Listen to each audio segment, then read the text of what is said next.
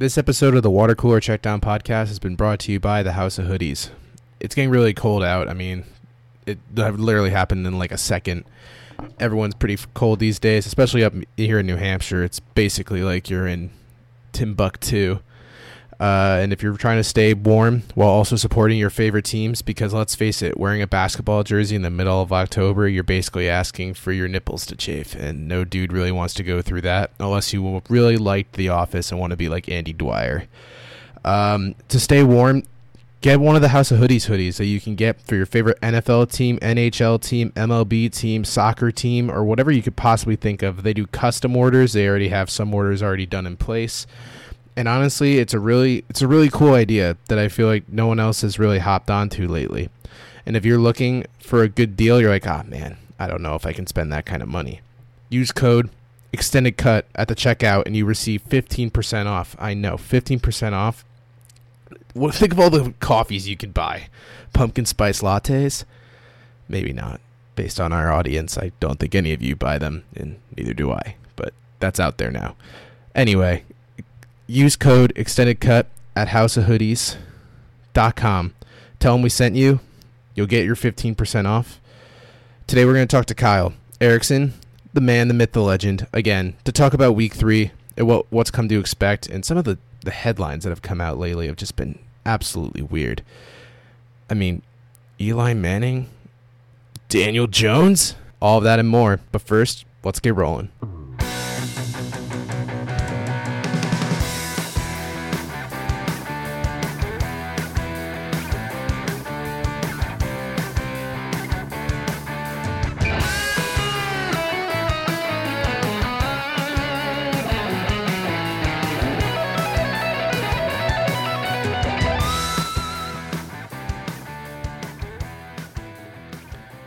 All right, and today we have Kyle Erickson back on the line. Once again, Kyle, thank you so much for coming. And how was your week two? Hey, Corey. My week two was uh, sad. The Broncos lost in such a tragic fashion, bullshit fashion. I want to add. um, Bradley Chubb's roughing the passer was, I don't think, a correct call, and I also think time expired before the Bears field goal. But you know, the Broncos aren't really a playoff team anyway, so it's not the end of the world. Hey, man, you led um, to a Chicago fans just being absolutely astounded that they could win a game with their kicker. with their kicker, yeah, that was the first for Chicago fans. Since they Robbie lifted Gould. the monkey off their back. Good thing it was against one of the worst teams in the league, in Joe Flacco. Hey, whoa, who whoa, who is, whoa. Who is still elite. Is still elite. I am not questioning his elite talent. I'm questioning Good. his ability to throw the football. Uh, that what? Yeah, well, that seems like you're questioning his elite talent. Oh no, but I'm not. I'm not. I'm not. You can't. Okay. That's something you just can't take away from you just someone. can't. The man, the man exudes eliteness. He wakes up in the morning and pisses elite. That unibrow just like grows eliteness. His son's first words, right when he was born, was elite.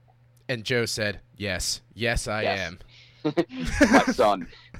My yeah, prodigal son. Other than the Broncos, though, my, my, my week was all right. I lost a fantasy football game by one point. Uh, I originally had won the game by a score of 119 to 118, but ESPN, shout out to them, issued a stat correction two days ago that ended up with me losing 120 to 119, and they issued the stat correction after I was already behind everybody else in the waiver wire. So, uh, shout out ESPN. I want to just say that Wait, what do you prefer? Do you prefer Yahoo or do you prefer ESPN? I use ESPN. I would no longer say I prefer it. I'd never have preferred it after experiencing Yahoo. It's kind of like when you get like five dollar wine at like the supermarket. It tastes really mm. sweet, and you're like, "Oh man, this is this is good." And then you uh, buy real wine, you're like, "Ah, yes, this is ah, what it's supposed to be like. this is this isn't watered down grape juice with a little bit of tequila mixed in. Ah, uh, yeah, I gotta say, people who still use ESPN as their primary league, I had to do it last year due to a time issue with uh, Yahoo because they have like a weird time preference thing. My times are always in Pacific time, so we were really confused by that because believe it or not, mm. I live on the East Coast, so I'm not really accustomed to that time gap. But uh, yeah. Can we, can we, just say though that the West Coast has better viewing times for football? They wake up and at 10 a.m. football's already on. It's like the London by, games for us. it's like the London games for us, and then by 9 p.m. it's over. So you know you don't have to stay up until midnight or one in the morning, and then go to work the next day after the Sunday night. Well, I still stay up late and watch. So who's laughing now? West Coast. you take your warm weather and prime football times and shove it up your ass. you tell him, Corey. yeah. No. Yeah, Anyway, ESPN is for Neanderthals. I just wanted to throw that out there. Um, I, I no longer disagree. I want to put my fantasy league on blast for robbing me of a win. shout out Noah Ginty, who will never listen to this podcast. yeah, you don't know that. hey, whoa, whoa. Uh, Let's yeah, get him on the pod next week. Let's get my surprise guest. Let's let's get my fantasy commissioner on the pod so I can confront him about this horseshit. I'll just sit here and just like watch. Yeah, you can sit back and just watch the bloodshed ensue. yeah, my league's going pretty well. I know you good. know you know what the most popular thing to talk about on podcasts is that no one gives a shit about your own What? fantasy team because no one can relate to your fantasy. Because no one can relate. Yeah, everybody has their own. Everybody has their own experiences. So There's I'm, no sympathy in fantasy football either. It's it's uh, yeah. you're looking at the top scorer in your league, which is honestly just like a absolute shocking revelation, seeing as my running backs are terrible. I have You're the high scorer in your league. yeah, I have Austin Yeah, Ekeler and. Damien Williams as my one-two. Nice. Yeah, so Well, I, you, you said Ekeler and Williams. yeah, Yeah. so it's it's Ekeler basically. Ekeler's turned out to be a really great, really great running back. This Well, I year. picked at Gordon least, in at least the in terms sixth. of fantasy production. We knew he could play before. Yeah, it's just that I have Gordon, so I picked him in like the seventh round. So I'm like, I might Yeah. as well keep Ekeler. Good thing I did Yep. because he's carrying my team. All right, Yeah. well, I guess it's time to just hop right into it. Dive right in. What happened in the week? All right, um, a lot of injuries happened this week for only really quarterbacks, which is Yeah. kind of weird because usually it's a positional player. I feel like that gets hurt this early Yeah. in the season. But- Especially the way that, that the game is officiated. It's, it's not common to see quarterbacks being the ones getting injured, but It's a real shame because it was the two youngest quarterbacks in the NFL that had to go down so early. Ben Roethlisberger and Drew Brees. the young guns who just led the league in potential. Um, They're two young gunslingers with a world of potential. Let me tell you. dude, their teams had so much invested in them. Oh man, uh, You hate you hate to see both teams lose their first round draft picks this early in the season. God, that is always tough. We're talking about, of course, the 37 year old Ben Roethlisberger and the 68 year old Drew Brees. Oh God, don't do Drew like that. He has great Tide commercials. Fair enough. Big Uh, Ben, however, uh, suffered a little bit more severe of an injury. Uh, he's out for the season with an elbow injury. And is he having Tommy Johns? Has that been con- I feel like yet? it hasn't been confirmed yet, but I It would hasn't. assume it's gonna be Tommy Johns. Yeah, um, that's that's a tough one for Ben Roethlisberger. Um, at 37 years old, suffering a severe elbow injury like that, especially for a quarterback who's never really kept himself in the best of shape. Hey, Do you expect him to return? no Uh, offense to Ben Roethlisberger, but hey, man, Ben Roethlisberger stays in shape the way that I would in rec league, and I respect the living hell out of that. you got to respect it. You got to respect it. Um, I would say that Ben. I could see this is what I feel like is the realistic timetable for Ben. Ben comes back next season. the The expectation is that he's gonna start, but he quickly realizes by like the third week of preseason that he doesn't really have the practice etiquette or the real etiquette to stay like the regimen to stay in shape for or get back into shape, I guess, because God knows we know Big Ben's gonna be doing P90X all season to stay in shape. Just kidding. Uh, he's gonna probably realize that football is no longer in his future and probably retire at the beginning of the preseason. You think next year that happens? Yeah, Yeah. Yeah, I, I, I don't know that we're going to see Big Ben on the football field again. And, and as a football player, we'll miss him. As a an person? individual human being, uh, not so much. Hey man, I've heard so many so raver dude. He's probably like him and Aaron Rodgers are on the Mount Rushmore of quarterbacks that like doesn't seem like anyone on their team actually likes. Yeah, yeah. The, the second big injury, Drew Brees, uh, he tore, correct me if I'm wrong, he tore a ligament in his throwing hand thumb, and it occurred on a hit uh, by Aaron Donald. Oh man, that's gotta Um, feel cool. Aaron Donald's a it's- wimp. It's got to feel great. You know, if you're going to get injured by one player in the NFL, After Ben Roethlisberger, of course. you want it to be Aaron Donald. After Ben Roethlisberger dives on that Big Mac on the football field. Oh, I'm sorry. that that's just harsh. He's hurt. Too soon. Too soon. Too soon. He couldn't reach for it anyway with that elbow. no, he couldn't. Uh, yeah. So like, if you were the um, uh, which backup quarterback are you more like assured that the team can still do well? Do you think that Mason Rudolph, the kid from Oklahoma, will do it, or do you think Teddy Two Gloves, the unconscious Minnesota Vikings quarterback, is the Yeah. man that they need? That's a tough one. Um, I really like Mason Rudolph. Um, I remember watching him at Oklahoma State. We played them in our bowl game a couple years ago, and he's got a phenomenal arm. He can throw the ball around the field. And, and in relief of Big Ben against the Seahawks last week, he completed like 63% of his passes, I think, 100 plus yards, two TDs. To Vance He- he- Dance. Yeah, uh, it- he he did throw one interception, but it was off of a drop by Donte Moncrief, so you know that wasn't on him. Um, I have honestly more questions about Teddy, although I trust Sean Payton more than I, I trust Mike Tomlin and the Steelers staff to get Teddy Bridgewater ready to play. Um, I think both both will be competent this year. I'm not particularly high on either one though, and and keep in mind, Drew, uh, too, uh, Drew, Drew Brees will likely be back in about six weeks. I want to. Uh, so, whereas Mason Rudolph is going to have to start the entire season, it appears. I did a little deep dive on Mason Rudolph just to get like acclimated to who he is. So when his last year at Oklahoma State, he finished college. He finished his last year with four thousand nine hundred and four rushing yards, which is actually uh, was two hundred and seventy seven yards of Baker that year. He is a very a very driven athlete from what I've also seen because I guess once a week he would meet Mike Tomlin as the third string quarterback last year to see like the keys of the game that Tomlin identified and just to understand the game from a professional perspective.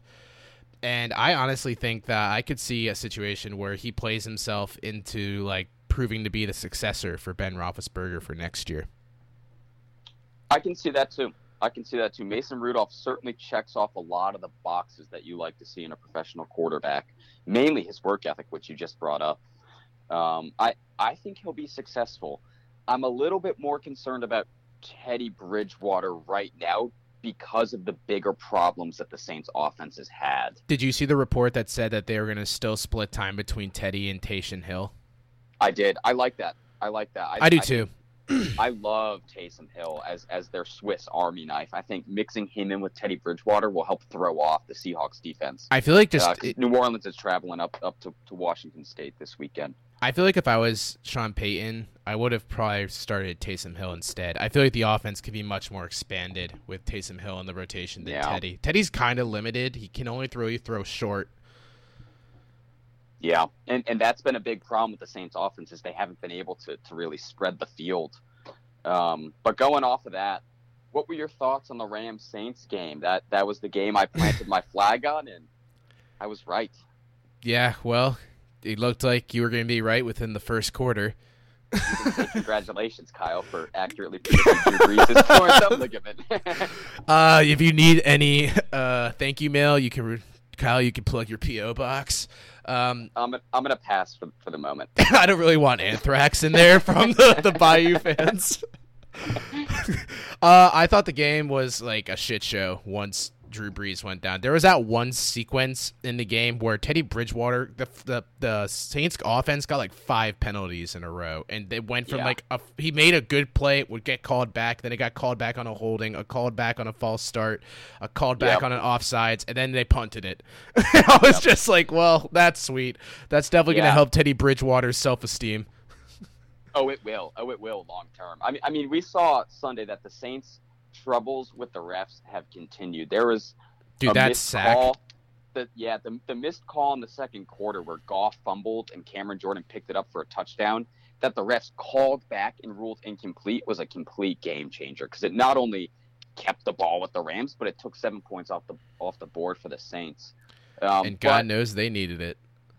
I I do also want to add that while the refs have definitely um, you know gypped the Saints, that's kind of stolen away from the narrative that the Saints offense has become woeful. Going back to halfway through last season, I'll, I'll come back to that later because I want to focus more on the Rams. Um, but the Saints offense has not been good. And the Rams kind of found their stride as the game went on. Their their first six possessions, they only scored six points total. The Rams did. They had three punts, a turnover, and two field goals.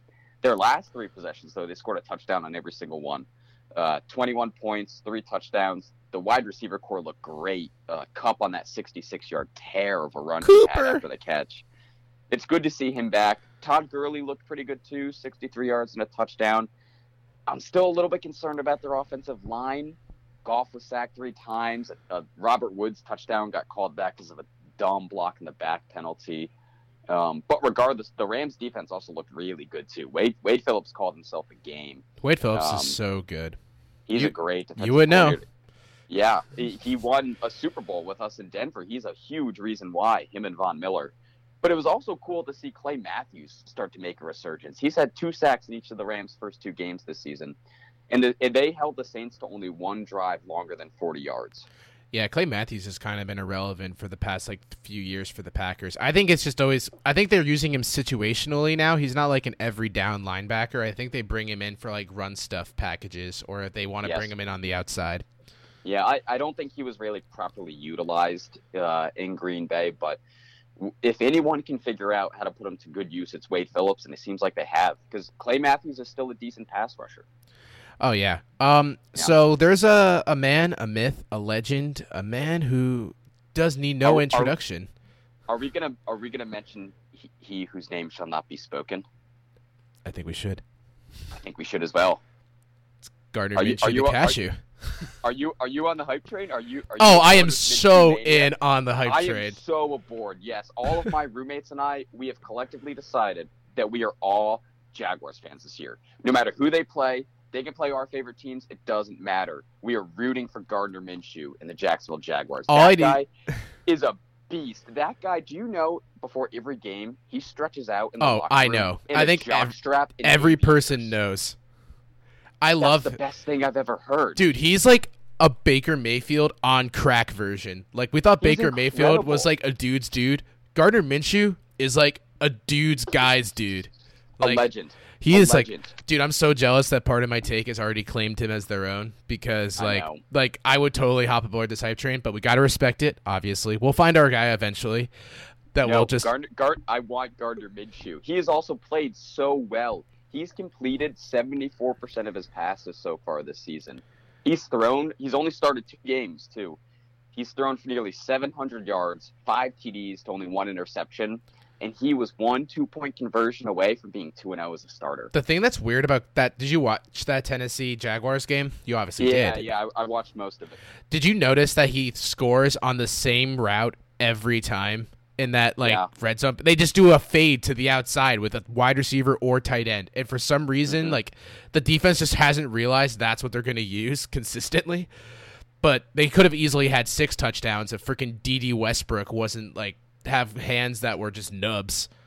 Yeah, he's been he's been really really bad this year. But also, so- DJ Chark Yeah, has been disgusting for that team. He's been very good. Yeah, he caught one of those those touchdown routes. It wasn't quite a fade. It was it was more a go route, like a twenty yard go route. But um, yeah, he he's somebody who you should probably target in fantasy. I picked if him he's up. Available. Yep.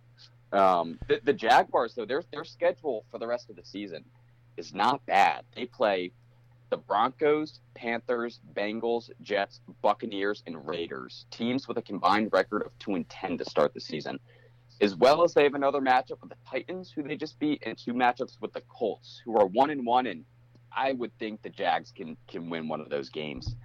Not Can against the Colts. Can, can Minshew and, and Nick Foles, you know, when and if he comes back, can they sneak the Jags into the playoffs? Um, I'd say with the collapse of Pittsburgh, potentially that there's a wild card spot that's completely open. And now it's I'm, up for grabs. the Browns' schedule is not easy, so I wouldn't also pencil them in. I'd say the South has a pretty good chance of producing a wild card team, if not both. Yeah, if not both wild card teams. I agree. I um I I love Minshew. I love the story about hearing that he tried to get a medical red shirt. I don't know if you read it. I don't know if you heard about that one. I didn't. I didn't. Okay, I'll tell you in a brief Yeah. thing. Uh, so basically, he wanted to get the medical red shirt.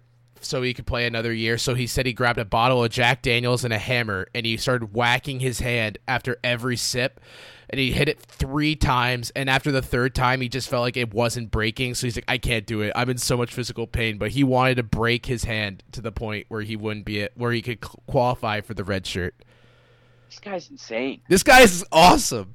I love it. I love it. I dude, I want to love it, dude. I could Gardner Minshew the second, but there is no Gardner Minshew the first. Yeah, they brought that up. I dude, his dad also. Oh my god, he looks like he like is like a, a football coach from the south. Like he looks like he would scream your head off. I love it. There's nothing I don't love. No warning flares.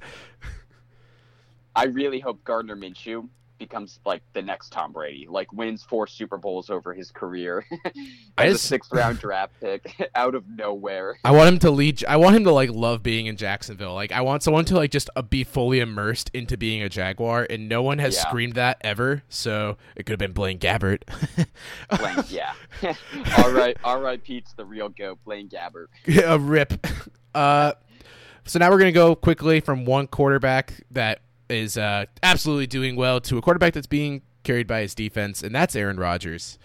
Uh, like Yeah. the the defense is really the Packers' identity right now. You would expect with Matt LaFleur that this offense was gonna be like just all over the place. It's nowhere, honestly. Yeah. Yeah, the, the Packers defense is, is really good. Against Minnesota, they forced four turnovers, and they had some really good individual performances. Uh, their inside linebacker, Blake Martinez, um, came away with 13 tackles, and a- according to Pro Football Focus, he was only targeted in coverage once. Um, that's huge for Green Bay because their linebacker core is pretty depleted. Um, as well, a- against Minnesota, they have a corner, Kevin King, um, who lines up opposite of uh, who's it, Tramon Williams. Yeah. Um, he in their first game, he only played about 50% of their snaps. In week two, he played 98% of the snaps, and he had that interception off of Cousins to, to seal the game, which was a great play. But also, Kirk Cousins should not have thrown that football. What Kirk, Kirk Cousins Cousins? was- Terrible. what? He was so bad. No, you don't. I, I think Kirk. I, I think I think I said on our last podcast, all Kirk Cousins has to do to win in Minnesota is be average. But last week He's kind he of like- struggling. he was 14 of 32, which is a 43% completion percentage for 230 yards and two interceptions, and he also fumbled twice. His adjusted QBR was like eight. Yeah, I feel like I've always uh, there's two quarterbacks to me that people like have always been one way or the other about, and I want you. I'm going to offer you this hypothetical situation about the Vikings really quick. Yeah. Do you, do you think the team would have been better if instead of signing Kirk Cousins, they just traded for Alex Smith? Before Alex Smith uh, suffered his leg injury, Well, yeah. Well, Washington got him after they traded after they let Kirk go, so it was the same offseason. So I'm saying hypothetically, if they'd never signed Kirk and went for Alex Smith, would they have been a better team, or uh, would be now as well? Saying Alex Smith did doesn't get hurt in that game. possibly. I, I mean, Minnesota is such a complete team. Kirk Cousins is really like their biggest weak spot right now. All, like literally, that team is so good. Kirk Cousins just has to not suck, and they'll win 10 to 12 games. And at this Smith, point, they kind of look like nine and seven to me. Yeah, they kind of do. And, and Alex Smith is somebody who wouldn't turn the ball over like Kirk Cousins, who is able to handle, you know, big clutch moments, which Kirk Cousins is not. this So, is yeah, all maybe. hurtful. maybe, maybe Alex Smith would have been better. all right. Uh, Yeah. what else do we got? We got up. well, well, this kind of do you want to do you, do you want to talk about Rodgers a little bit? yeah. Let's talk about Rodgers. Should we go in on Aaron Rodgers for a little? I don't think I don't really want to go in on Rodgers. I feel like this team really I think is trying to become a more run oriented team than passing. I mean, you just see it with the way they used Jones last week. I mean, he was really good. He had 23 carries for 116 yards and a touchdown, Yeah. which off the last Five- week five they yards- barely used him. Carry. Yeah, they barely used him last week. I mean, Yeah. Davante Adams is the only receiver that seems to find himself open as he had Yeah. seven catches for 106 yards, no touchdowns. Davante Adams, I am sorry for your, the fantasy owners. Like you thought this guy was going to be the by far the number one. I did as well, but like Rodgers is just like I don't know if there's like they just ditched the plan or he just doesn't look the same. Yeah, I mean, so I, I have two thoughts to share. The first is the season so far, Aaron Rodgers has completed 62.5% of his passes for 412 yards and three touchdowns. Um, 62% passing and 412 yards are both worse than Eli Manning through the first two weeks, and Eli's benched. Oh, Um, to be to be fair to Aaron Rodgers, however, my second point. They've played two really good defenses in Chicago, Chicago and Minnesota. So and another well, one Rod- coming up. They have another one coming up. Yeah. So I mean, while while Rodgers hasn't looked great, I'm actually more optimistic about their offense with with Matt LaFleur moving. Le forward. LaFleur. Because how many times, uh, you know, again, are they going to face two or three top ten defenses in a row, which I think Minnesota and Chicago are. Bigger question: Um, How many more times are we going to say Matt Lefleur Matt LaFleur. through the, till the end of the season? Hundreds, hundreds probably. Well, this is a good segue because it's about time to talk for Fantasy facts or fiction. uh, Dalvin Cook, as we just stated. Um, I think he, besides Ekeler, is the RB one of the of the year so far. I mean, if you drafted him, I don't think you were expecting this kind of volume, and you're you're you're getting volume. yeah, yeah. Let so in, in my draft to talk about my fantasy team, uh, ten team league standard. I had the number one overall pick in a snake draft. So number one, I took Saquon Barkley, and then at twenty at the back end of the second round, Dalvin Cook slipped to me.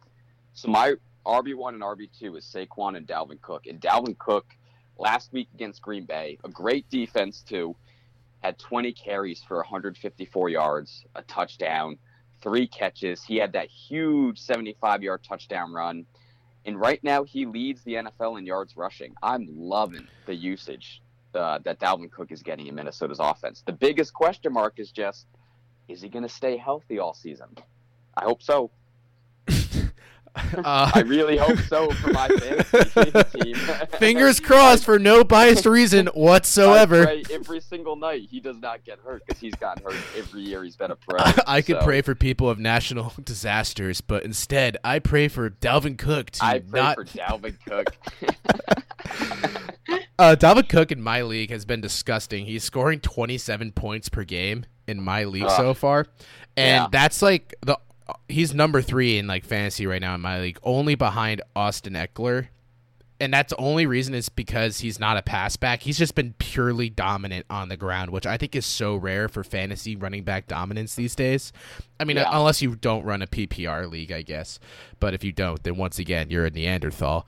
Uh, the Minnesota is so committed to the run that there is no reason that you would never feel cautious about playing him because they'll run him to the ground, especially with Kirk Cousins, as we said, being absolutely trash.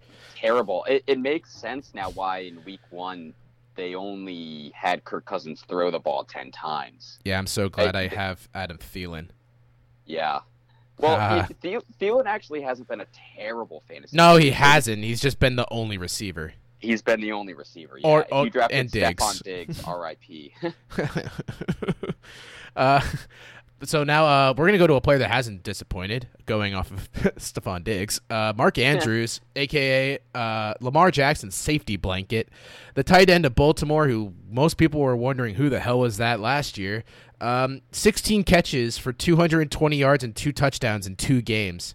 Uh, Lamar Yeah. Jackson passes about 28 times a game on average, and eight of those a game are going to Andrews for targets. Um, Yeah. That sounds, I don't know, pretty sweet in a league that really is really not that talented in tight ends anymore. You kind of have like five, and then outside of the five for fantasy, you're like kind of screwed. You're kind of like just throwing darts on a board and hoping it sticks. Uh, he's the fifth Yeah. tight end overall in fantasy right now, and I don't see based off this uh, Ravens offense how that would change. Yeah, I don't either. Uh, in the preseason, Mark Andrews was- one of my sleepers because of the reports coming out of Baltimore, of just talking about what a great repertoire he had with Lamar Jackson. Um, and it showed. He's caught, and this is an astounding number. Mark Andrews has caught 12 first down passes through the first two games. Um, he's questionable this week with a foot injury, but I, I expect him to play. He, he dealt through that last week. Um, but if you do have him in fantasy, keep an eye on that. Um, another, you know, point that makes me think is is this going to be long term is that the, their first two games for Baltimore have been against Miami and Arizona, who are not very Stout. good teams. Um, I I guess this is kind of a, a question for you because I want to hear your thoughts. Do, do you expect Mark Andrews' production to last? I think this offense is very explosive. And I would have more concerns if I saw like Lamar Jackson wasn't completing a high percentage of passes, like if this was just like big play explosion type stuff. But this offense seems super consistent in what they do. This offense is elite by stats, but but also by eye test. Like I mean, if you watch the game, Lamar looks comfortable. He doesn't overthrow or make dumb decisions. He just stays calm. He he definitely loves the tight end, and they didn't really have anyone emerge as a good tight end option last year. So this this looks pretty promising. If I was owning Mark Andrews right now, I'd be pretty content having him start every game except for the bye. Yeah, I would feel very good about it too. Uh, I, I think that's a great point that Lamar's improvement from last season to this season has been such a gigantic step forward, and that Not raises bad the for value. a running back. Yeah, no, no. Uh, speaking of running backs, Austin Ekeler. Do you consider him an RB one now? Um, as a totally unbiased owner of the number one running back in fantasy football, I- totally unbiased. Um, I would say that I am pretty content with Austin Ekeler right now. Um, I think Austin Ekeler is basically the. If you think about the Chargers in general, what has always been a mainstay of their offense, regardless of the coach, it's been Pass catching running back. exactly. Think about it: Darren Sproles, monster; Danny Woodhead, legend. Legend. Austin Ekeler Legend. is different than those two, but also the same. What I mean by that is he is an elite pass catching running back who's shifty, he's small, he makes great cuts, but he actually can run the football. And Yep. there hasn't been you never once were like Danny Woodhead, like, man, the way Danny Woodhead finds the, the, the hole in the line and just cuts through with elite speed is top notch. Nope, not at all. Uh So what he gives you is so unique because he's putting it up stats on both ends of the coin. I guess is the term I just chose. that, that was a, that was a good term. That was a good term, I, Corey. I we hated should- it. We should adopt it. I I think I'm Um, gonna throw it out. But but I, I see what you mean. Week one, he had 12 carries for like 60 yards and a touchdown, but then also six catches for 96 yards and two touchdowns.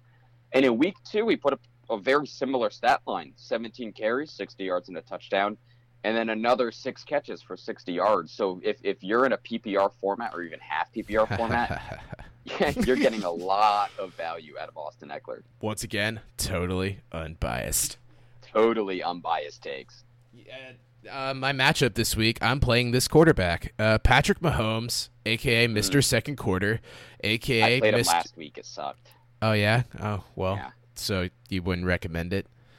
I, I would not. I would not recommend it. oh god that's awesome uh so i don't know if you've heard of this guy patrick mahomes uh, former mvp reigning i guess if we're using real terms uh he he's good if you like hall of fame-esque type talent yeah that's my take Yeah, that's it. He is Pat, Patrick Mahomes is probably the best young quarterback gardner in the minshew NFL I've ever seen, except for Gardner Minshew. That goes without saying. That goes without saying. Come on.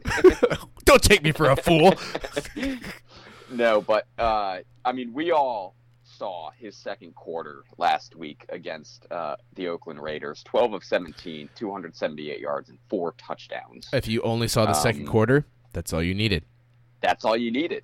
Um, does Mahomes, does how good he is, justify some people drafting him early in fantasy?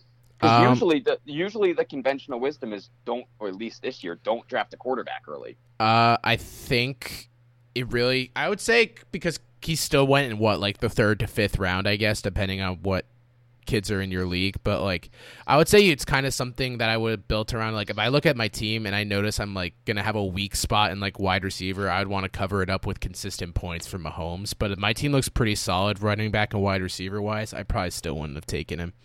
hmm He's still not. Yeah. He's not the best quarterback right now in fantasy football. He's not. No. It's Lamar, No. Dak, then Mahomes. I think. Yep. Yep.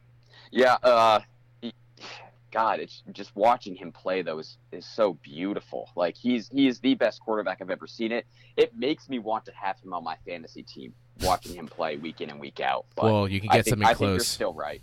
I think you're still right. if you're looking for an itch to scratch and you just need like a comb to rub it over, Gardner Minshew's your guy.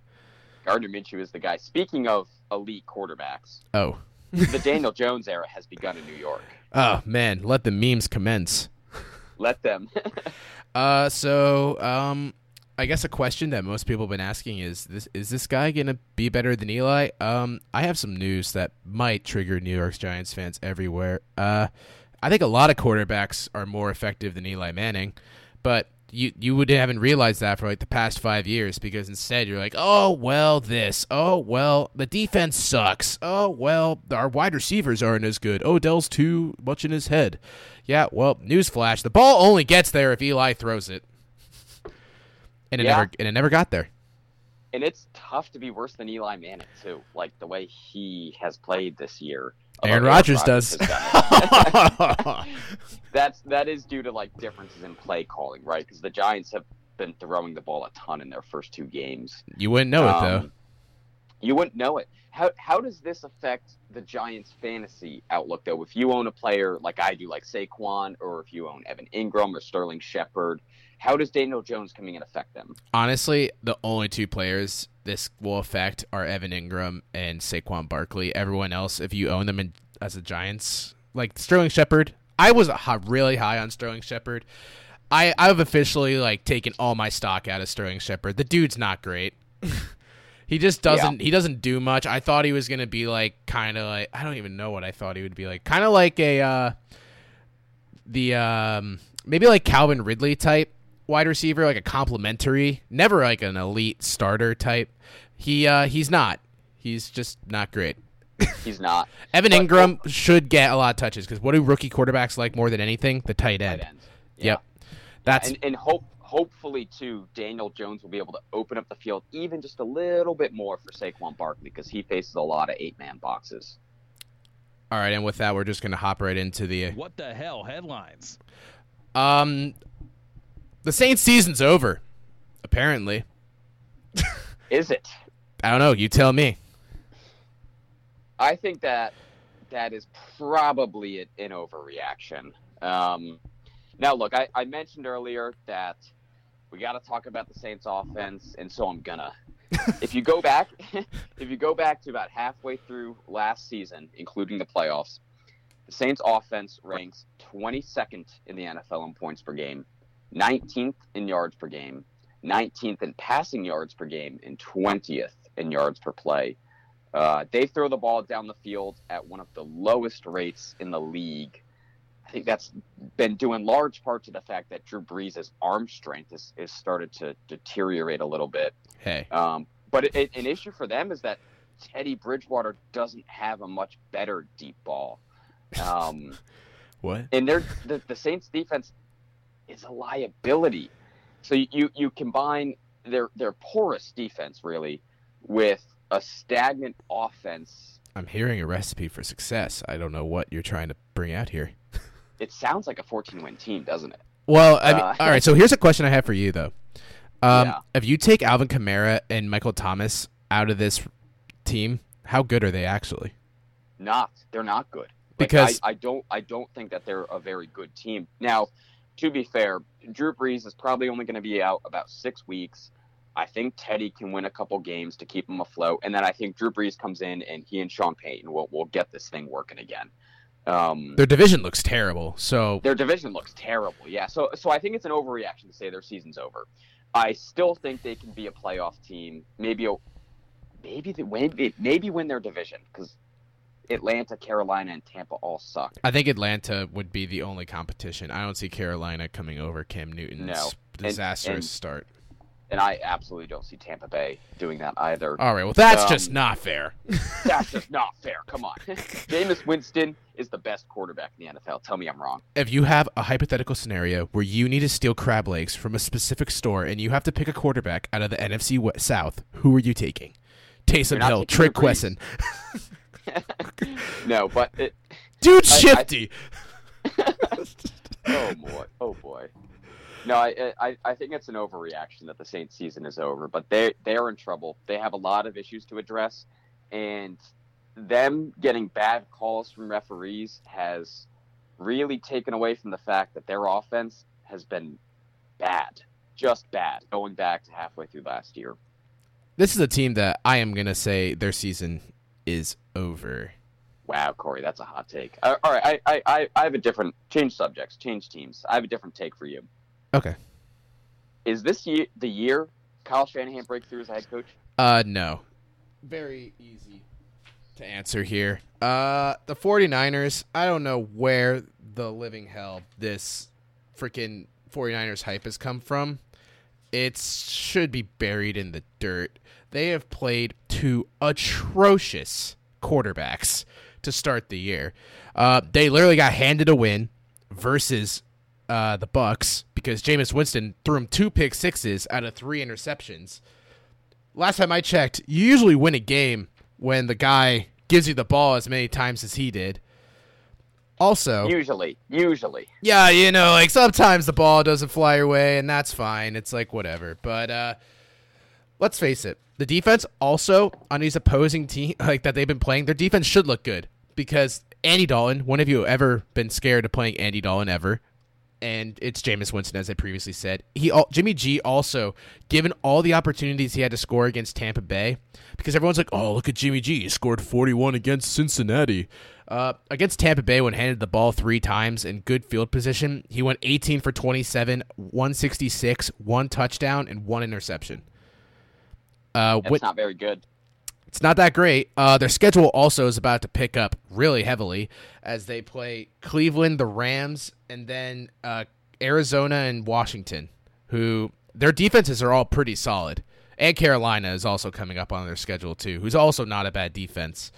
So frankly, I'm just astounded that we're jumping to them beating the Bengals and being like, "Whoa, wait a minute." Whoa. They beat Jameis Winston and Andy Dalton. Maybe maybe we're just too low on them. Maybe we're just too low on them. Yeah. Yeah.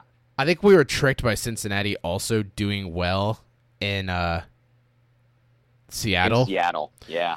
But yeah. if you watch Seattle, which I'll talk about later, like they've they haven't dominated any of the games they've been in. They've just been gritting and grinding out their wins. So, Yep. uh, what do you think? About the Seahawks or about the 49ers? The 49ers. I like them. Uh, I don't know that they're a playoff team this year just because of how difficult their division is.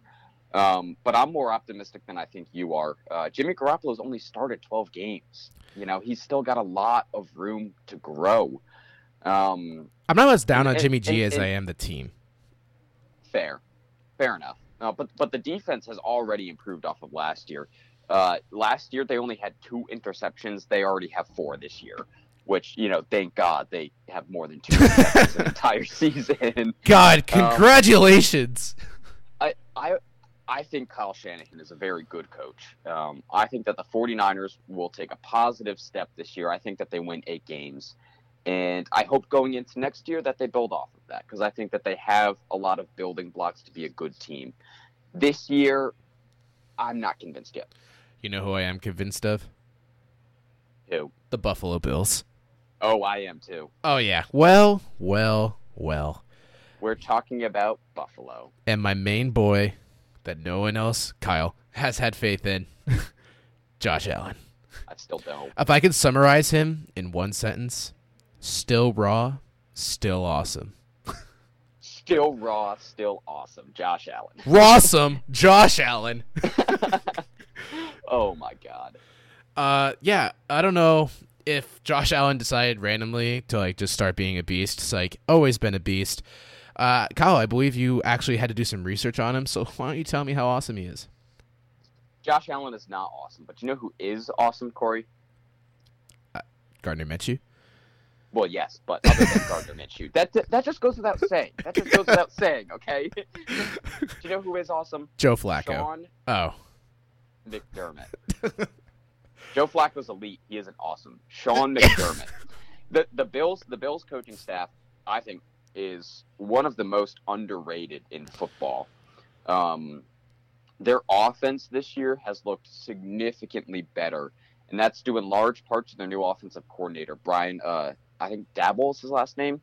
He he was the Crimson Tide, uh, Bama's offensive coordinator last year, um, and he has been a significant upgrade um, over Rick Dennison, their offensive coordinator of last year. Um, especially considering that Sean McDermott, their head coach, is more defensive minded. He complements that staff really well. And they're making Josh Allen look decent. You know, it's not Now- hard. I've talked about it in the past. There is only one quarterback this century who has completed less than 60% of their throws in college and not been a bust in the NFL. And it's Matt Ryan. And his completion percentage was like 59%. So he was right there. Josh Allen completed like 55% of his passes at Wyoming. It's hard to be great. Somehow he, he's taking a step forward in the NFL. Um, so to be an exception to that rule tells me that there is great coaching going on behind the scenes because this season, Josh Allen's completed 64% of his throws, 507 yards, and he's got a 2 to 2 touchdown interception ratio, which isn't great, but he's young. Uh, his QBR is up 17 points from last season.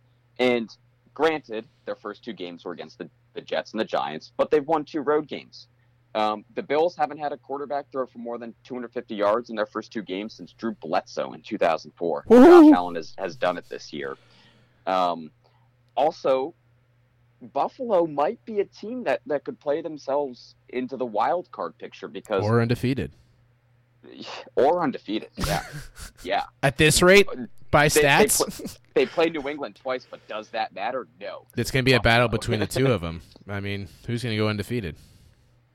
But only three of Buffalo's future oppo- opponents, Corey, have a 2 0 record right now, and it's New England, Baltimore, and Dallas. Let the run Um, start. They have a very favorable schedule. They have a great coaching staff, and their defense is very good. So Two I'm, players. start, I'm starting to like Buffalo. I'm starting to like them. I, I love their coaching staff, and I'm starting to like their team. Uh, two players to watch when you watch Buffalo that really stand out is John Brown and uh, Devin Singletary. John Brown, who the who they acquired in free agency, has 14 catches for 195 yards and one touchdown in two games. Uh, if you don't know anything about John Brown, he was never that good anywhere else. Also, Devin Singletary in two games has had 10 carries, only 10, but for 127 yards and one touchdown. I don't feel like you can even argue that he hasn't been effective, and I expect him to get more carries as the season continues because he is still a rookie. Yeah, yeah. So they beat the Giants last week, twenty-eight to fourteen. Um, into pivot. So we learned this week Eli's benched. We mentioned it. Daniel Jones is the new starter there in New York. Um, I want to throw a hot take out there at you, Okay. or I guess it, it, it's a question. It's, it's more of a question than a take. Is Eli a Hall of Famer? Um, I think he is going to make it, but I think he, like another quarterback I have in mind, has no real reason besides the Super Bowls to make it. See, here's the thing about the NFL though, like the the Hall of Fame. Like we spend all this time saying like, oh, like Dan Marino, he would be like one of the best, like top three quarterbacks ever if he won a Super Bowl. But yet, like we know, if you had Dan Marino or Eli Manning, like who's who would you rather have? Oh, but he won two Dan Super. Marino. Oh, but Kyle, Eli Manning won two Super Bowls and Dan Marino didn't. Doesn't that like Dan affect your opinion? Yeah. Dan Marino. Who Go- would you rather have, Trent Dilfer or Dan Marino? Because Trent Dilfer won a Super Bowl. Dan Marino didn't. based off of, I guess I'm going for Dan Marino. Trent Dilfer. No, no, no. Trent Dilfer. Oh, that was. Oh, I'm, I'm sorry. I'm sorry. you know who Eli reminds me a lot of with this Hall of Fame case though is uh? Joe Namath. Yeah. Look yeah, at Joe not- Namath's Not a stats. great quarterback, but created a legend for himself. like he literally if you look at his stats he, they're terrible he threw Yeah. more interceptions than touchdowns by a considerable amount it wasn't like it was like two off or anything but still that's not like even remotely the point you Yeah. remove the, you remove Super Bowls from both these quarterbacks. Their stats are so average. Eli Manning has led the NFL in interceptions three times, and then you can make the weird counter argument of being like, "Oh well, Brett Favre has the most interceptions in NFL history." Uh, Brett Favre was a gunslinger. Eli Manning was just terrible. Yeah, yeah. Their playing styles were very, very different. Um, the, the thing with Eli is though, I love the comparison to Joe Namath. I like that a lot. Thank you. His Hall of Fame resume is built on the fact that he's a Manning, right? He's NFL royalty. He won two Super Bowls, and he won both of them against the greatest Ah, dynasty ever, ever. He beat what I consider the best football team I've ever seen with my own two eyes, the 2007 Patriots. Um, He made me cry he- when I was 10. he, That's true, though. Not even lying. I'm just putting it out there. true. Yeah, How do you know you weren't Um, there? Wait a minute. I don't know. I'm, I'm, I'm agreeing with you though. I, I enjoy hearing about your childhood tears, Corey. Anyway. No, but he didn't do it just once. He did it twice. okay. He beat Belichick and Brady twice. I'm gonna keep mentioning this because I know how much it bothers you. Well, at least I didn't Um, lose to Cam Newton. Hey, too soon. We beat Cam Newton. I meant Russell Wilson. Fuck. Yeah, I'm losing to Russell Wilson in reference to Super Bowl 48. By so many Um, points, though. Yeah, that was. You were with me that night, weren't you? I was smiling. That was that was a bad night. Was a I'm bad glad I was there I for your tears. I was very sad. I was very sad. Let the record show he cried. did I cry? I probably did cry that night. Oh, God. You would know. You would know. I have it on my camcorder. I, I tried I tried to repress the memory of that night.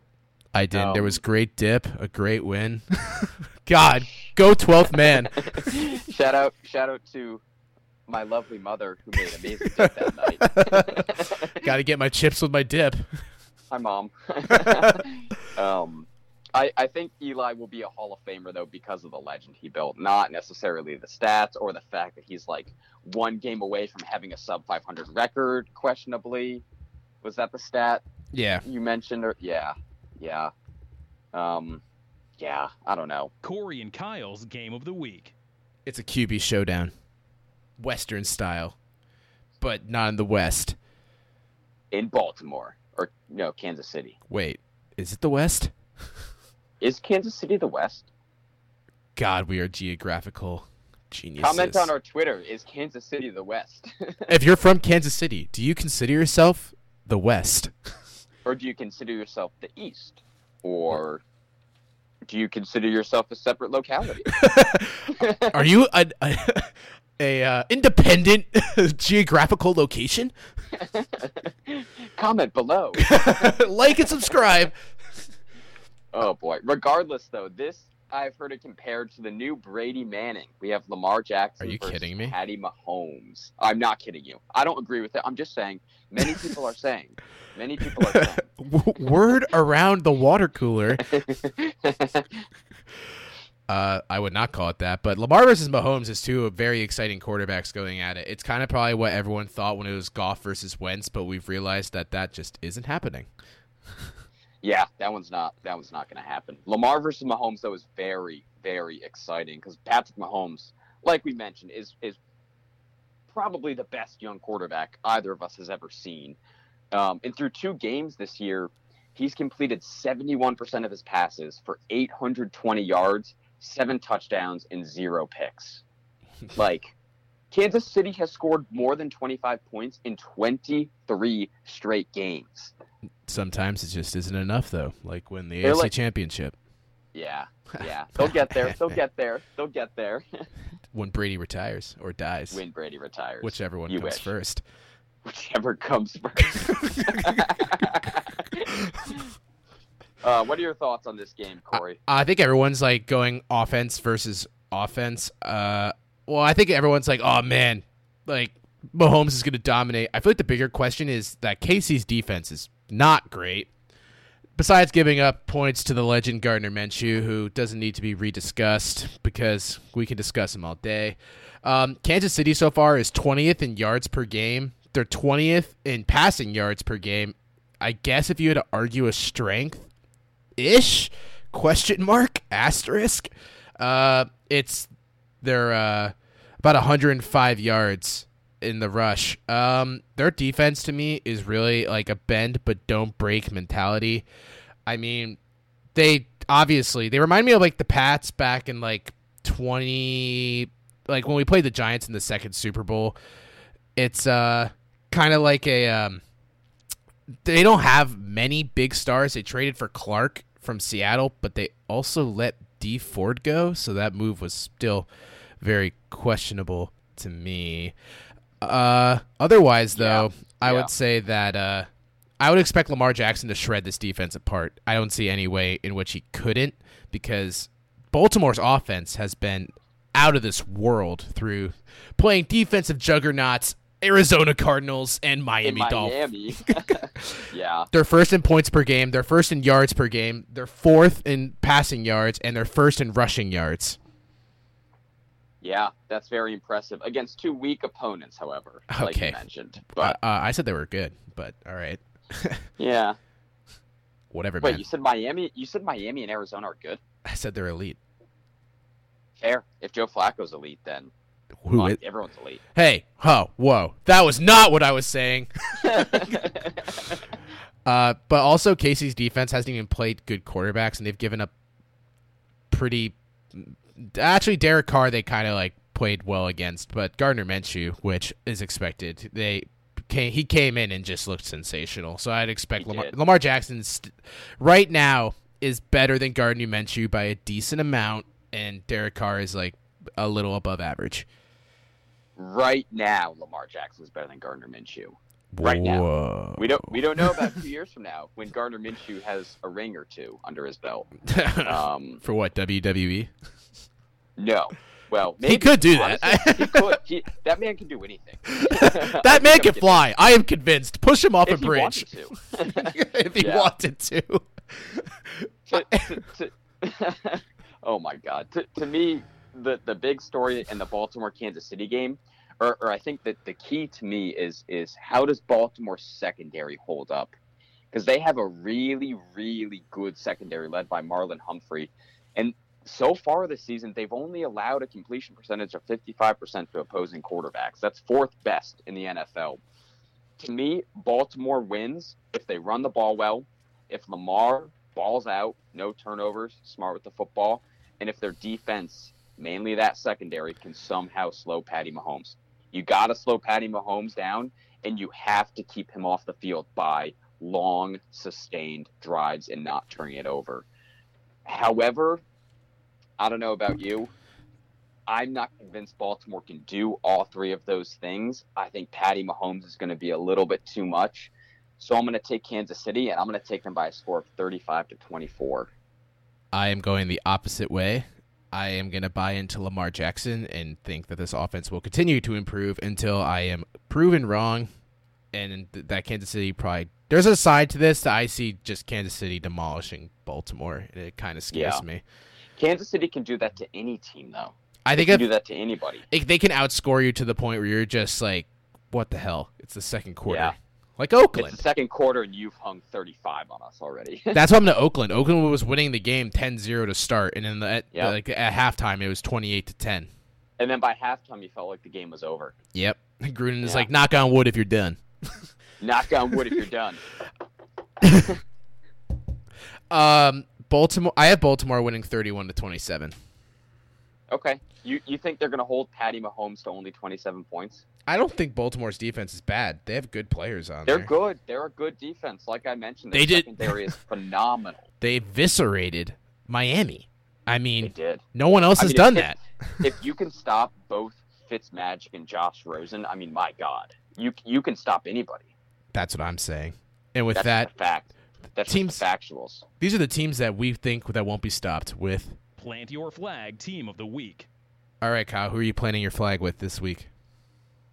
This plant your flag segment might be, as some say, a little controversial. I am going to plant my flag. If I'm wrong, I'm going to get shredded. On the New York Giants beating the Tampa Bay Buccaneers. I would love to I hear this. Daniel Jones is going to breathe fresh life into the Giants offense. And I'm not saying he's going to be terrific. I'm not saying he's going to do way better than Eli. Well, you'd but be I wrong. think he I think he will be an improvement. I think he's got a better arm than Eli. I think he can at this point in Eli's career at least. I think he's more mobile. Um, Eli this year ha- has gone 5 for 24 on third down. You just can't get worse than that. And you know, Daniel Jones everybody shredded the Giants for taking Daniel Jones so early and, and I think they did I over did. draft. I, I think, uh, yeah, I, I think they could have waited to get him later in the first round because they had a couple picks there. But regardless, this preseason, and, and granted, it's just the preseason, but Daniel Jones completed 85% of his passes. He was 29 for 34. He had 369 yards, two passing touchdowns, and a passer rating of 137.3. I'm not saying he's going to do that because that was against twos in the preseason, but it's a positive sign. And if Daniel Jones can open up the offense even just a little bit, watch out for Saquon Barkley. Because Saquon this season has averaged 7.8 yards per carry. That's more yards than Eli Manning has averaged per throw. Eli Manning was was averaging like six yards per completion. Saquon Barkley was averaging two more yards per carry. Huh. And and the Giants defense too is not good. It's very young, but they are a little bit underrated. Because um, week one they got shredded by Dak and the Cowboys, and in week two they gave up a quick three scores to the Bills. But the final 40 minutes of their game, they only gave up seven points. And in the second half, something clicked. The coaching staff has been praising their young players this week for how they responded at halftime in that game and really stifled the Bills' offense for that second half. Not to mention that the Giants are playing Jameis Winston, and I'm just not in the business of betting on Jameis Winston. You um, wouldn't be the only one. I wouldn't be the only. I hope not. I hope not. um, unless the game is being played at uh, Publix. But I mean, that's I, home field advantage. I don't. I don't. I don't believe that that is the case. Um, the, the, the the toughest part of, of this matchup for the Giants and, and for Daniel Jones is uh, Todd Bowles, the Buccaneers defensive coordinator. Um, last week, Tampa held Christian McCaffrey to really only just 50 yards. They kind of kept him in check. Um, regardless, I, I think Daniel Jones is, is going to breathe fresh life into the Giants offense, and I think it'll open up things for Saquon. And I think the Giants are going to surprise some people this week and beat the Tampa Bay Buccaneers. That sounded like the whitest way to say Saquon ever. Saquon.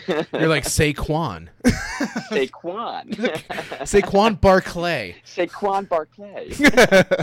Uh, I, I, I am not gonna. I actually that game could easily be a coin flip. I was gonna say I don't know if I agree with it, but both those teams are really like crapshoots at this point, and you really don't know what to expect yeah. with the Giants nope. lately.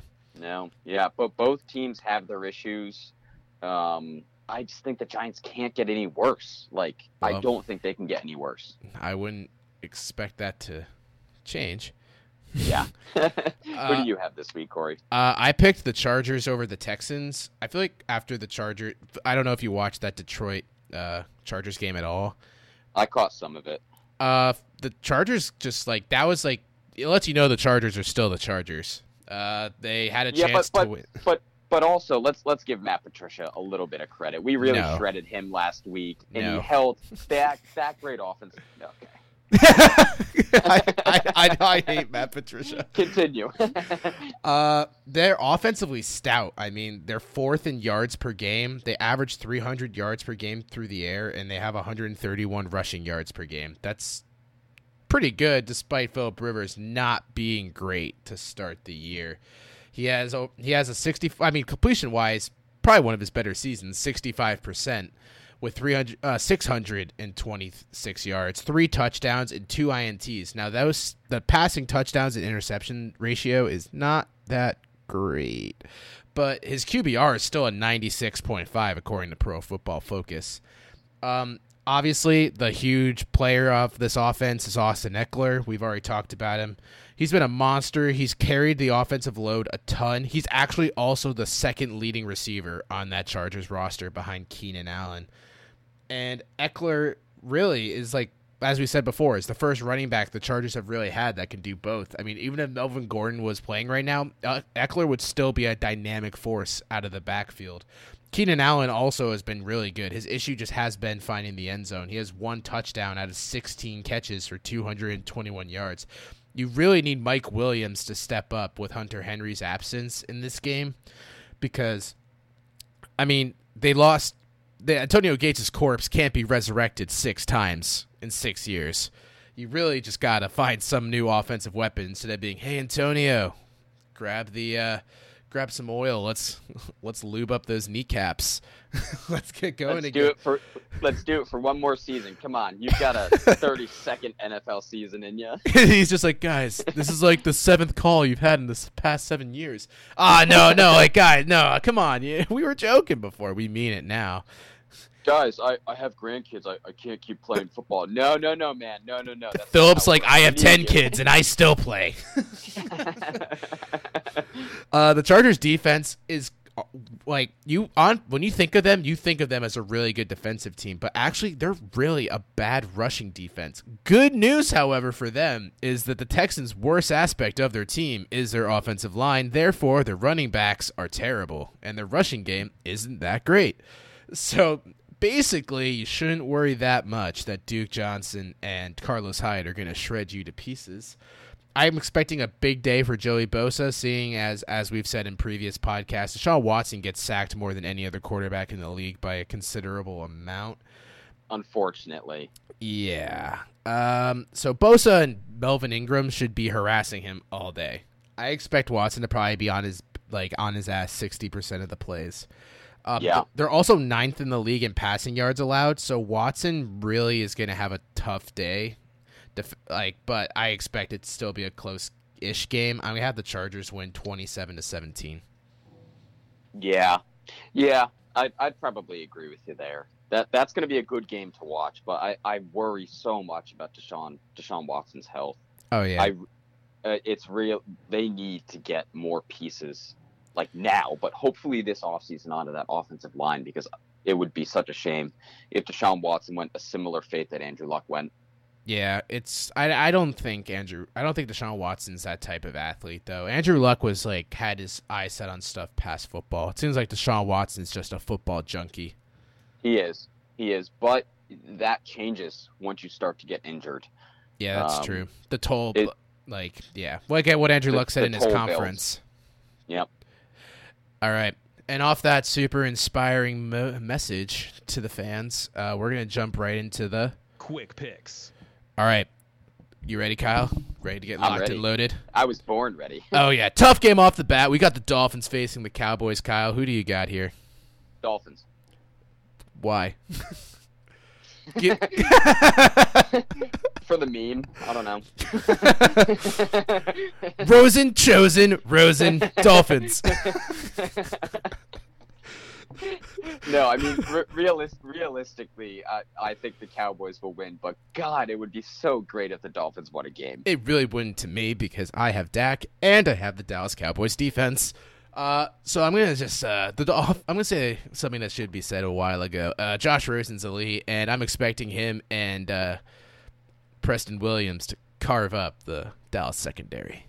Is is that their number one receiver? I mean, if you consider uh, uh, Parker still their best receiver, but he kind of Yeah. sucks.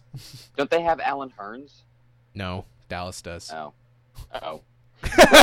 Maybe he'll trade him to them for the game to make it interesting. Maybe they'll trade a mid game. Yeah. Get out there. Um, All right. I said Cowboys by a lot. That's my notes. Yeah, yeah, Cowboys by a lot. Uh, second game of the week, the Cincinnati Bengals are traveling to Buffalo to take on the Bills. 1 p.m. kickoff. Who do you got? Uh, close game due to the level of the QBs currently playing. Except, psych, Josh Allen's elite. Uh, the Bills defense is going to harass Dalton all day. I think it's twenty to thirteen Buffalo. Yeah, I'm going to take the Bills too. I, I think it'll be a similar score. I'm going to go 21 17 in this one. Dude, you're a poser. I really, I, you're a fraud. Busted. I saw your notes. um, I I think Buffalo's better coached. I think their defense is better. Uh, I think their offense is slightly better than the Bengals, so I'm taking Buffalo. All right, here we go. Lions, Eagles. Matt Patricia versus the Eagles. Um, here's the thing. Uh, the Eagles had a tough loss last Sunday in the single hands of Nelson Agholor dropping a wide open touchdown pass, what could have been. Also, they didn't have Carson Wentz for half the game, and he showed up and he brought him back. Yeah, Uh, the Lions can only stop the run, which, unfortunately for them, the Eagles suck at running the football. So I'm going to say 31 to 17. Fly, Eagles, fly. yeah. I'm going to take the Eagles as well. I'm going to take them by a score of 34 to 20. I Dude, think you're a the poser. Eagles- I think I think the Eagles have a better coaching staff. They have a better quarterback. I think they have a better defense. Um, although I, I, I think Matt Patricia is a, is a good defensive coach, even though you don't. But the Eagles are just a more complete team. And I, I still think that the Eagles are better than the Falcons and that they have a sour taste in their mouth af- after last Sunday night. So fly, Eagles, fly, baby. Go, birds. what was that? what was that? You're like, were you like an eagle that got shot? It was it was an eagle that was being choked out. Yeah. It was an eagle that just got Sam Darnold's mono. Jets at Patriots. Uh, Luke Falk versus the Pats. D. Luke Falk, another beast in the making? Question mark. Probably not. Brady will probably have another good day. Um, I'm expecting like probably two to three touchdowns. I'm gonna say three though. And I said it last week. I'm gonna say it again because if it doesn't, I'm gonna be concerned. Sony Michel should have a good game. Thirty-one to That's a hot take. 33 to 6 pats That's a hot take. See, the Jets lost Trevor Siemian, which I think is an upgrade. best thing to happen to them Despite that, I mean, let's let's be real. I'm taking the Patriots, and I'm taking them mm, by a score of 69 to three. wow why'd you pick 69 kyle Uh, moving on. No Next game is comment. The Falcons at Colts, 1 p.m. Who do you have? uh, i think atlanta should have lost to philly because they're not better than philly the colts Yeah, show a grit and grind and overall they're very talented and jacoby Brissett is much better than most people think i think people think he's like below average he is on the upper tier of average if anything 24-17 colts Colts. I'm gonna I'm gonna take I'm gonna take the Colts too. Uh, I'm gonna take them 31-21 over the Falcons. Um, I'm going off your correct score last week in the Cowboys Redskins game. Thank you for plugging Um, that. on yeah, the, we have a post on it on the Insta. If you don't believe me, Yeah. I don't believe you. I don't blame you if you don't believe me. I don't believe you if you don't believe me. I don't believe you. no, listen to our last pod. Corey Corey called the Cowboys Redskins game. uh, The exact score 31-21, Dallas over Washington. Um, I, I I think the Colts beat the Falcons by about 10 points this week. I think the Colts are a more complete team. Um, yeah, I, I don't expect Atlanta to go into Indianapolis and win. Uh, so we have Raiders at Minnesota. Um, my notes were that it's not. I'm not gonna be too hard on Oakland because Mahomes is like five times better than Kirk Cousins. So they should have a better time defensively. Probably won't give up four touchdowns in a quarter. Uh, Dalvin Cook does well. Minnesota does well. That is basically what the game will be determined by. Uh, Minnesota 24, Oakland 13. Knock on wood. Knock on wood if you're with me. uh, I, I am with you. I'm taking the Vikings as well. I, I like the Raiders. I think they're an underrated team. I think they're a good football team. Um, but I think the Vikings bounce back after last week. I Kirk Cousins sucks, but I don't expect him to be that bad again. It's at home in Minnesota. Um, I, I think Dalvin Cook will will run the ball well. Th- Look, the Raiders week one gave up 100 yards to Philip Lindsay and Royce Freeman of Denver. I think Dalvin Cook has another big game on the ground, and I'll take the Vikings by 10 points. All right. Your boys of the Broncos of Denver versus the Packers of Green Bay. Um, once again, Green Bay has really lucked out on their schedule and faces another top defense. S- display Matt LaFleur's offense, the mighty croissant, as I'm now going to call him. Just came up with that on the spot. Uh, there's no O for Denver, which is a tough scene. Um, and I'm expecting another squeaker type game for Green Bay, but I expect in the fourth quarter they'll probably create more separation. I'm saying 27 to 10 for the Packers. Um, Le Packers. oh, oui, oui. Maybe. um, yeah, I'm going to take the Packers as well. I'm going to take it in a much lower scoring game, though. I'm going to go Green Bay 17 to 10 over the Broncos. God, you're optimistic. Um, it's so cute.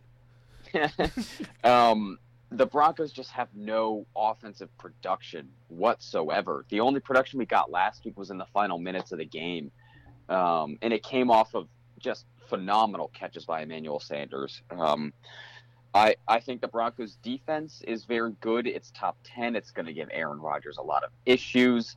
I expect Von Miller and Bradley Chubb to show up. Um, but the Packers have just a little bit too much. The the Broncos are they're they can't move the ball effectively. They're just not good on offense. Plainly, I, I'm taking the Packers. That must have been really tough for you to say. You know, it's it's been a tough season. I'm beaten down. I'm beaten down by this point, Corey. It's week two. yeah, I know. God.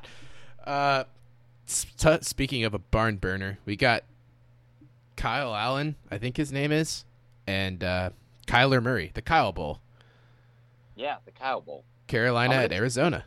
yeah, I, am going to take Kyler Murray to get his first win in the NFL. Oh, dude, what the hell? Um, Me too. it's it's it's a home game for him. Um, I, I am really low on the Panthers this year. Uh, Cam Newton has not looked good. Um, Christian McCaffrey was really held in check last week, although I expect him to have a much better game against the Arizona defense. Um, regardless, I, I'm going to take the Cardinals to win this one 27 24. Uh, I said no Cam equals no win. Uh, Cam has been bad, but the danger factor is now gone with him not being there because even though he has been a shell of his former self, him still being out there is more of a difference maker than I think Allen's going to be. Uh, Kyler has also been a good QB since about the fourth quarter in week one. So I said 24 to 10. 24 to 10. Uh, I had the Giants. I didn't I didn't make my Yeah. pick on it. So uh, I Yeah. said that Next, yep. Giants at the Bucs. Yeah. Uh, Jameis Winston. Which one do you get? That really is a great question. um, Do you mean what, what what crab legs do you get, or well, probably I don't know at this type of season. Uh, what Red Shell, Maryland? I don't know. I like king I like king crab. okay, we get it. You're rich. Whatever, dude. no, Uh, uh, the G- Giants' defense is awful, but then again, the offense is awful. so it's a real tough choice.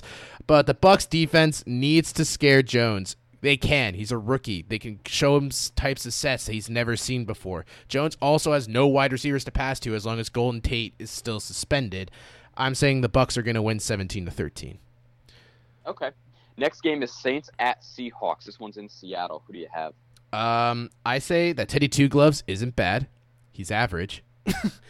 Seattle hasn't been dominant in any of their games this year, and they're two and zero somehow for the first time since their last Super Bowl win.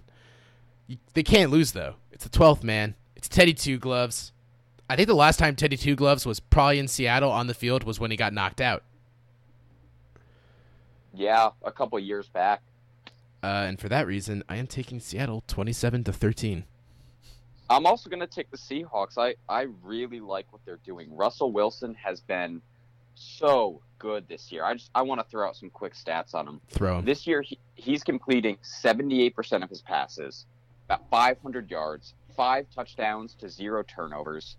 Um, their, their offense is really getting going, and DK Metcalf caught his first touchdown last week too. He's he's grabbed uh, seven catches this year for 150 yards. What does he bench? Um, what does he bench?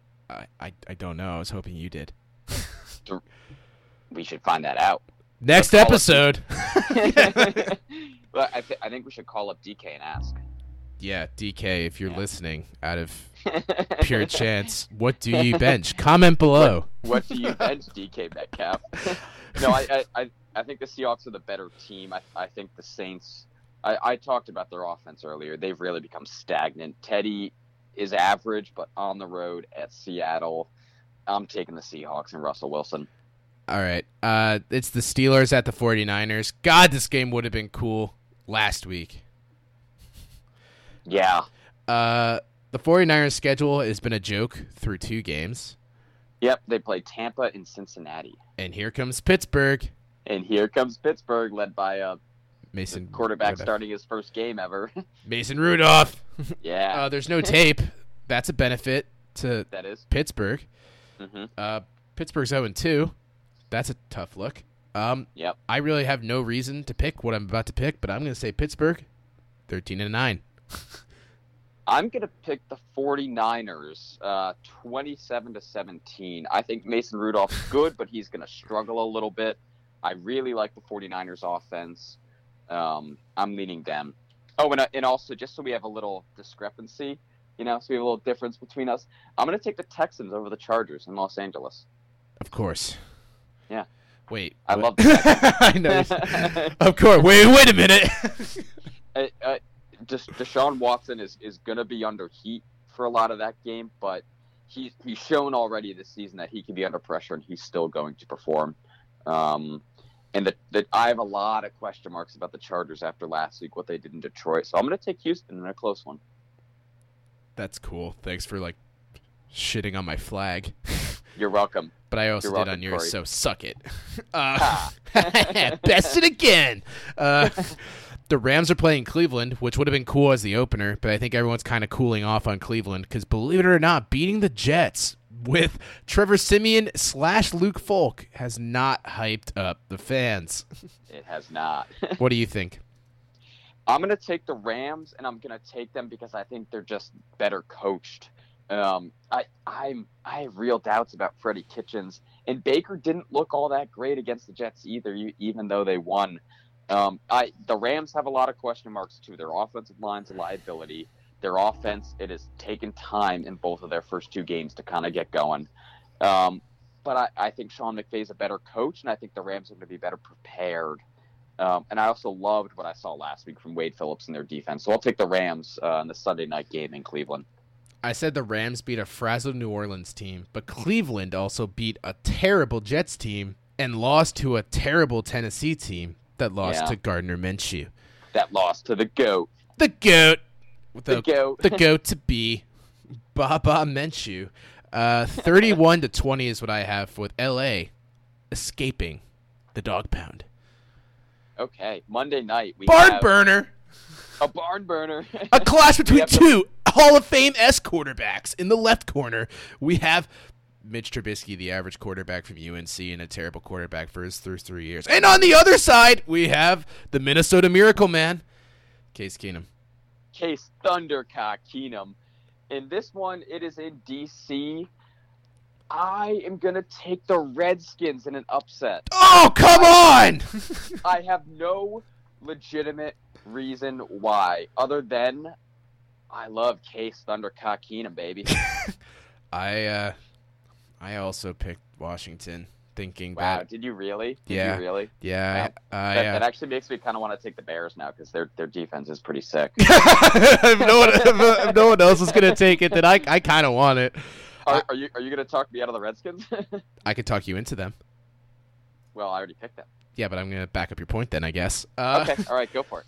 Washington played very close in two divisional games versus two decent teams. Case Keenum has not looked like he is going to be the be all end all of this offense. Their only issue really has been running because they're they're throwing out Adrian Peterson's dead corpse while Derrius Guice reheals his kneecap for about the fifth time in like two years. Two years, yeah. They have that rookie wide receiver whose name I can't remember off the top of my head, but But he- he's kind of good. He's been really good. He's a good fantasy choice for sure because he's the only one catching the ball outside of Vernon Davis. But I'd say the X factor for this game is not Mitch Trubisky because he is no way an X factor. It's Montgomery. Again, the running back that I said last week would be the X factor because I'm hoping he will show up. I don't have him, but I want him. And I picked Washington to win 20 to 17. I think it's Terry McLaurin, the receiver you're referencing Yes. on the Redskins. Terry yeah. McLaurin, pick him up fantasy wise. Yep. in fantasy. Yeah, definitely. Seriously though. Seriously though, don't listen to us, but uh, this this one time listen to us. Yeah, that Take our advice. take Terry McLaurin. He's probably available in your league. Blindly take our advice. Damn it. Do it, or else just come back to the next episode and ignore us Come back again. to the next sode. Yeah. The sode. Who the hell? Who the hell abbreviates episode to sode? Well, this has been a great sode, Corey. well, this has been a top-notch sode. I want to just say, Kyle, thanks for once again coming, and to all you out there, hope you have a great week three. Thanks again for Hope coming, Kyle. week three. Yeah, thanks, Corey. Good stuff.